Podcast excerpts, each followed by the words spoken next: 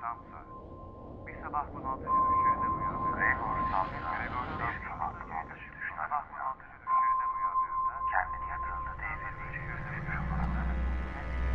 Zırh gibi sertmiş bir zırhın üstünde yatmakta.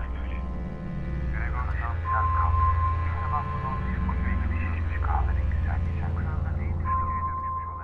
Bir. Gregor bir sabah bunaltıcı düşlerinden uyandığında kendini yatağında dev bir böceğe dönüşmüş olarak buldu.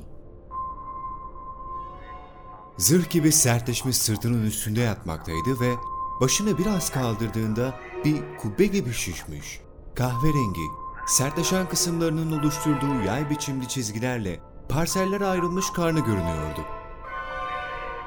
Karnının tepesindeki yorgan neredeyse tümüyle yere kaymak üzereydi ve tutunabileceği hiçbir nokta kalmamış gibiydi.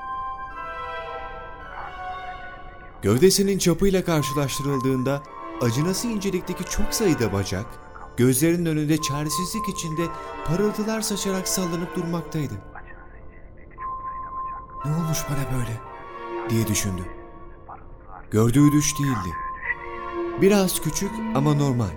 Yani içinde insanlar yaşasın diye yapılmış olan odası, ezbere bildiği dört duvar arasında eskiden nasılsa şimdi de öyleydi.